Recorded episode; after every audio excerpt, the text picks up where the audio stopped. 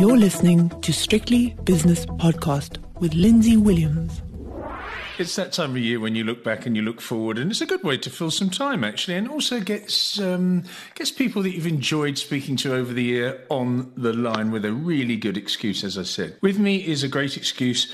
Uh, her name is Joanne Baynham. She's a wealth manager at Sterling Private Wealth in Cape Town. We haven't spoken for a while. A lot of water under the bridge, uh, Joanne, but I want to theme this your themes of 2023, your lows, your highs, not personally, but in terms of the overall markets, and also a brief look at 2024, please. That's nice and easy. Oh, that's very easy. I, I think the lows for 2023, we'll start with the lows. Yes. Is not recognizing that a very small number of shares would do all the running. And kind of thinking at some point fundamentals would matter again and that people would look outside a small number of Magnificent Seven shares, and that people would start going back to it saying, well, if interest rates are higher for longer, valuations matter again. And if interest rates are higher, you'd expect lower PE multiples. Well, that clearly was not the case for a small cohort of shares.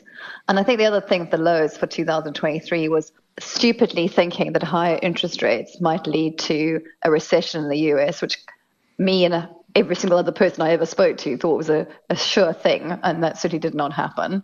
We've now come to recognize that a number of people in America, particularly retail clients or private individuals, fixed their rates at very low levels during COVID and therefore felt nothing when rates went up because their biggest expense, which was their bond, didn't change because they'd fixed rates. And so the economy kept powering ahead. And I said that was a low.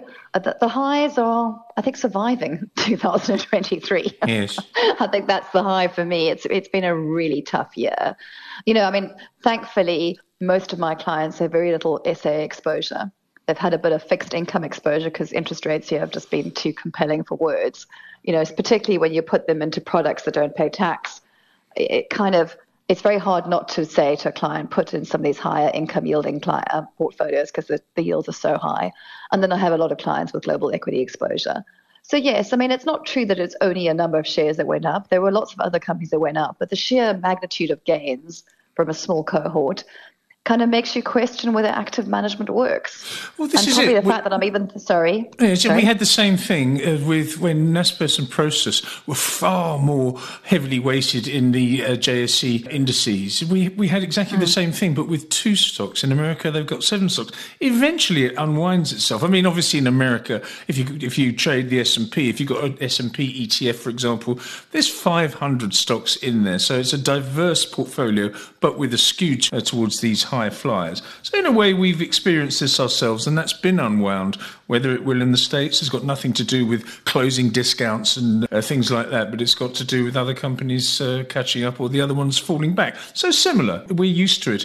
And of course, when you look at the lows of last year, or which is still this year, South Africa is completely divorced from uh, the United States of America, and they're the two geographies I'm going to use. Yeah, we we're totally divorced here, and I think it just it hasn't just been a South Africa story, though. It's also been a China story.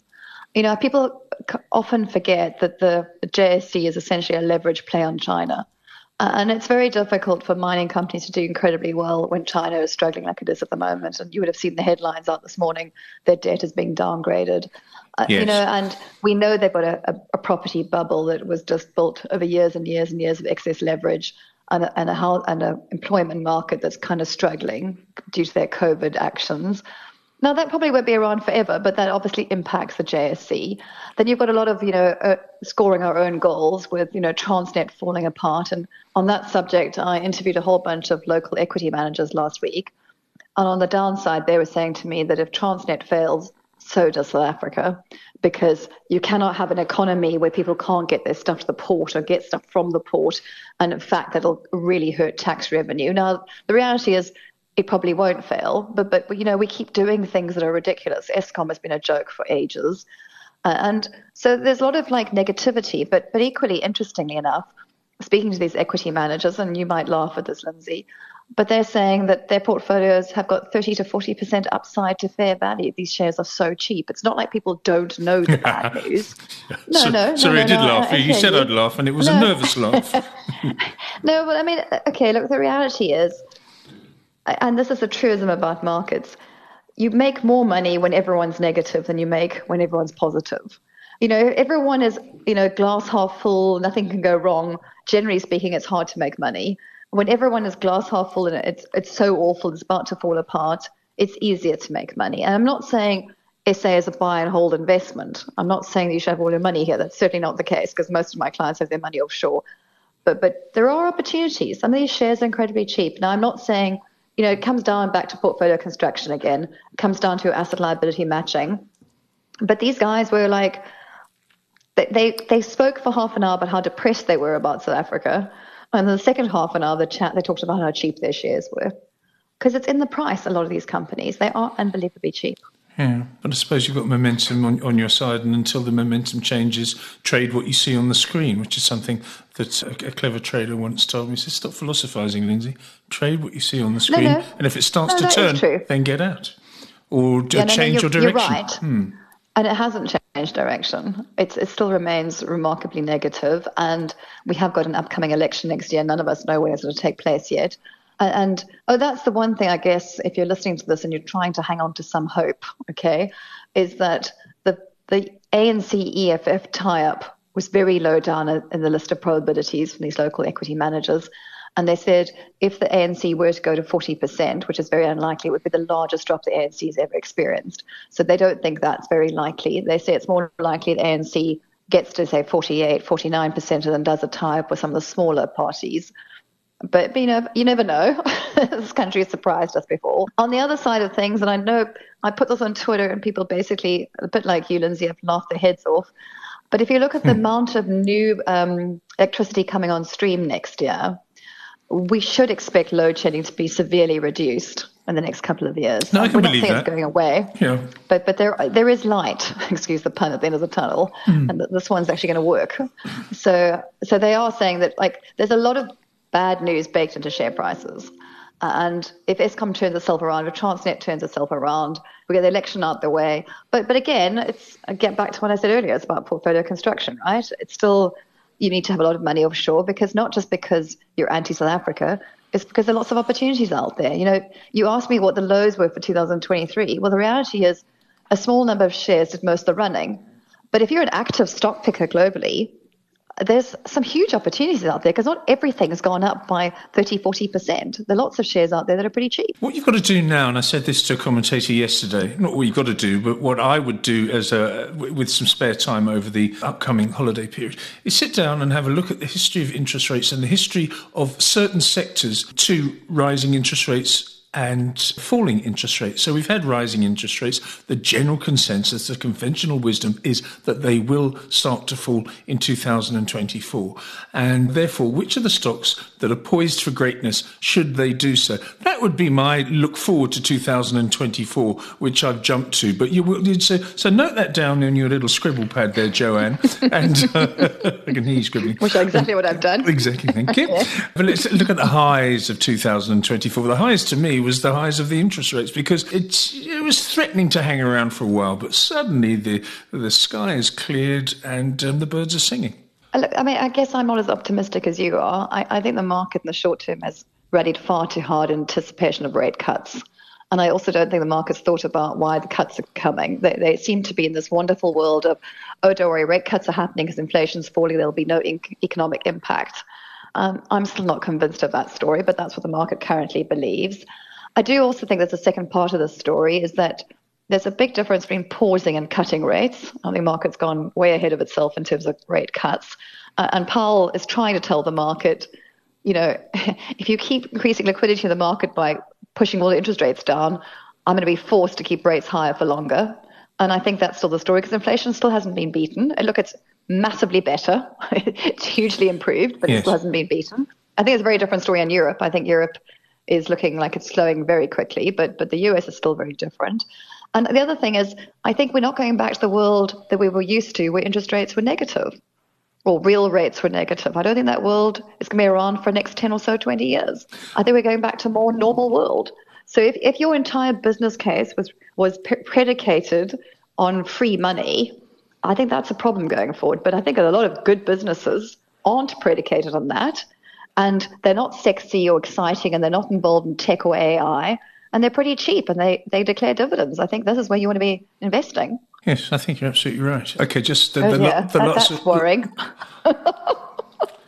well, that's, that's that time of year, you know. Goodwill to all absolutely men, right. goodwill to all men, including wealth managers. Um, what was I going to say? Okay, we, we've sort of sorted out 2023, except for your person of the year. You know, pretend you've got you're the editor of Time magazine, and you've got to pick somebody.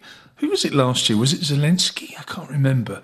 But as long as you don't say Elon Musk, then you're free to come up with someone. I know you probably haven't got anyone on the tip of your tongue, and no one sticks out for me either. Wow, that, that's a great question. I mean, Elon Musk is the first one I thought about. Only, but I I mean, it won't be my answer. Only because of his latest tirade against big advertising. Oh yeah, I it saw that. I mean, I've got to bring you. I've got to uh, bring you to book on that one. First of all, you called him Elon, which suggests that he's your next door neighbour or something. You didn't call him Musk. You didn't call him Elon Musk. You called him Elon, like you've got this uh, incredible Madonna. connection with him or something. I don't know. Something happened there which annoyed me. and the second Okay, thing yes, is that I don't two. believe it's very couth uh, which is the opposite of uncouth, to go onto a live broadcast and say those words that he said. I think it just shows he's common a common showboater. That's just me, though. Your Look, I think that's please. true. No, no, that is true. From a being uncouth perspective, you're not wrong. And uh, swearing, as my mother used to tell me, was the lowest form of intelligence. So I, I don't think that's wrong either. But what I will say, though, we, we live in a society where the COVID warriors and the prefix keep telling us what to do. You know, you're going to put X out of business if you pull all advertising. And, and it's kind of like you will change the way you run your business unless you do what we tell you. And I think, mm, I don't like that very much. I like the fact that he's called them out on it. Look, the fact is, he can afford to lose all his money on X and still be absolutely fine. He's got that kind of money. He does. But I do think it was time we stood up to this. Uh, The world's, t- I mean, the, I don't know, the establishment keeps telling people how to run their lives. And maybe I'm frankly sick of it uh, and like the fact that he's called them out on it. And yes, Lindsay, you are right. He probably could have done it in a more, um, a better manner. But I still like the message, even if it was said in a profane way. I, I like the message. So that hasn't changed. Back to your question, though. Um, Can we just before we get on to Elon on Musk, you keep thinking Yes. That thing that he's just brought out, the Cybertruck that goes faster Oh than a gosh, Porsche. Can you see some bloke in Iowa who's got a truck at the moment? Going down to the, the, the local agricultural supply shop or something in one of those monstrosities at $62,000 for the entry level. It is the most absurd thing I've ever seen in my life, and it's destined to go along with the DeLorean motor car that appeared in Back to the Future as one of the biggest flops of all time. He says he's got 65,000 orders. No, he hasn't. He's probably has 65,000 inquiries, uh, which, which doesn't involve putting $10,000 uh, deposit down. No, it is horrific. Thank it you. looks like a, a metal armadillo or something, those animals. You know, it just looks Yes. utterly and completely ridiculous. I, I don't disagree with you on that one. Uh, and look, he is a marketing human being as well. He's very good at getting the, the fans to adore him, and I have no idea if he's got those orders or not. I, I don't understand it. It makes no sense to me. but but he, you know, he is a maverick, uh, and we need mavericks in the world to come up with new solutions. And you know, one of the comments he made as well is that he's sick and tired of people looking good but doing bad things.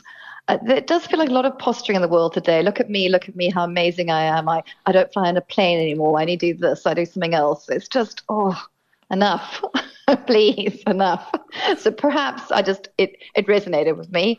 I'm trying to think, when did when did Federer stop playing tennis? Was it this year? No, um, when did Federer stop Or was it last year? I think it was last year, yeah, unfortunately. Okay. Um, so you can't include him. You can't, I can't include Federer. I'm just thinking, I'm trying to think of a woman that was amazing. The Italian Prime Minister, she's pretty incredible. I liked her. You mean she's, a She's- right? oh, hang she's on. she's no. What are you talking about? She's a racist. Okay, well, I don't know about her being a racist, but I liked her fact that she stood up for what she believed in. And this, na- okay, hang on, the latest Argentinian uh, president, what's his name? Xavier or something. yeah, the one that uh, that sits down with a and has a séance with his dead dog in order to make decisions. yeah, he's the real man of the year. Well chosen, Joanne. Yeah, can you see the theme growing here? I, I like people yes. who, who, say outrageous things and, and, stop following the party line. I think that's where I'm coming from. No, nobody in South Africa really stands out to me, though I, I did see Johan Rupert making some wonderful comments again about how nobody wants to invest in countries that refer to each other as comrades and where there's no electricity or railways that work. And you know capital intellectual capital can go to where it's wanted. So i think he was making some pretty good comments as well. I cannot believe nobody is sticking out for me. Um, I'm not going to get involved in Israel, Middle East. That's just too scary for words. Um, oh, if you really want to be scared on that, and if you're of a delicate sensibility, then don't go to uh, various ex Twitter feeds about this 45 minute film that's being shown in New York to selected journalists. Uh, oh yes, uh, I have been reading it. It's very disturbing. Yeah, it, it really did disturb me last night. It kept me awake for. I, have had a, I've had a good, I had a good cry reading some of the comments. I agree night. with you. This, this chap almost transcribed the whole thing. It was horrible. Truly, yes, truly. No, awful. I did read. I read it because I feel the need to read those things because yes. at the moment, the way the world's working is if you don't like what someone says, you just claim they're lying and it's propaganda. And I don't know how the truth comes out anymore. So I've read lots of those reports, and they are unbelievably disturbing. And I find it's, this is not a Palestine-Israel issue. I find people who support Hamas and talk about wanting people to be tortured and mutilated very disturbing. I do. I find it very upsetting. I Mo- do, and that's yeah. yeah. Mo- mo- moving on now. So, person of moving the year, we'll have to we'll have to oh, postpone. Well, who's your person of the year? No, it's, it's, it's, a great question. It, it's intensely intensely personal, and no one will have heard of him because he's a football manager. But that doesn't matter. It's my it's my oh, magazine. It's my man of the year. Can I can I choose Rassie? Can I choose him? Who? Rassie. Can I choose him? Oh, you mean Rassie Erasmus? yes, can I choose him as the my oh, person of the year? Yeah, Come on. You can choose what you like. I think that would have to be the person who's made South Africans feel really good for a few. Well, that's very important, and I'm serious uh, about hang that. Hang on, hang on, hang on, Siya. I think actually Siya has got to be the man of the year. I just okay. the the way he handled himself, the way he's treats talks about people in this country whatever color they are, whatever creed they are, he's just been unbelievable. He's a global icon. He's the. I, mean, I was uh, talking to my son about him. Yeah, go on. Sorry, yeah. I interrupted you. Your son, yes. No, no, he was just saying that you know rugby is losing popularity amongst young people because of the violence in the game, and it's just not that relevant anymore. You know, compared to what your love of um, the way you love so much. But he just said Siya is a global icon. Everybody loves Siya, and I think that's true. Yeah, the thing about him is he's everything that Elon Musk is not. He is dignified. He is oh, dignified. Completely. I mean, it's it's like the humbleness that made Man- Nelson Mandela the one of the greatest men that's uh, in in the modern era that's ever lived. Because despite the fact he was brutalised on, on Robben Island, he still invited one of his warders, his jailers, to his to a big party. He forgave, and although he wasn't perfect, the fact is that he had this this quiet dignity and com- compassion that some people don't have. Okay, Joanne. Siya's got it in spades. He certainly yes. has done. Okay, ne- next year, I was talking about interest rate sensitive stocks. Uh, did you come up with anything? Just a, again, a little scribble. Well, I think 2024, I'd like to see some. I think energy companies could come back. They've had a horrible 2023. And I think the competitive advantages they have around lack of capex, oil supplies being cut, and if we have a, a softer recession. I think oil could do really well next year. I, I also like base metals. I think a lot of these companies, ex South Africa, where they don't have port issues, you know, there's just been a complete lack of capex in these companies. So, and value companies, and there are quite a few quality companies today that haven't had the same rally that the big tech companies have had, with good companies, good ROEs, great margins of safety, brilliant moats. I, I think you are spoiled for choice outside a small number of shares globally. So that there's plenty of very nice companies out there. So yeah, I'm quite positive about global equities next year because outside the passives, but to be fair, Lindsay, we've been saying that for years, and mm. it's getting harder and harder to hold on to that. Indeed. Joan, thank you very much for your contribution today and all year. We must do it on a more fixed and regular basis if you haven't thrown in the towel. Frustration. but I think 2024 will, I think, yeah, my wish for that year is a return to normality and the word normalcy must be with, withdrawn from polite society. People don't say normality anymore; they say normalcy, and I, a terrible word. I object to it. Yeah, so that's yeah, my, I do too. That's what, Joanne, have a wonderful Christmas and New Year, you and too. we'll speak next year. That's Joanne Baynham, who's a wealth manager at Sterling Wealth in Cape Town. The views and opinions expressed in these podcasts are those of Lindsay Williams and various contributors and do not reflect the policy, position, or opinion of any other agency, organisation, employer, or company associated with strictlybusinesspodcast.com. Assumptions made on the analyses are not reflective of the position of any other entity other than the speaker or the author. And since we are critically thinking human beings, these views are always subject to change, revision, and rethinking at any time. Please do not hold us to them in perpetuity.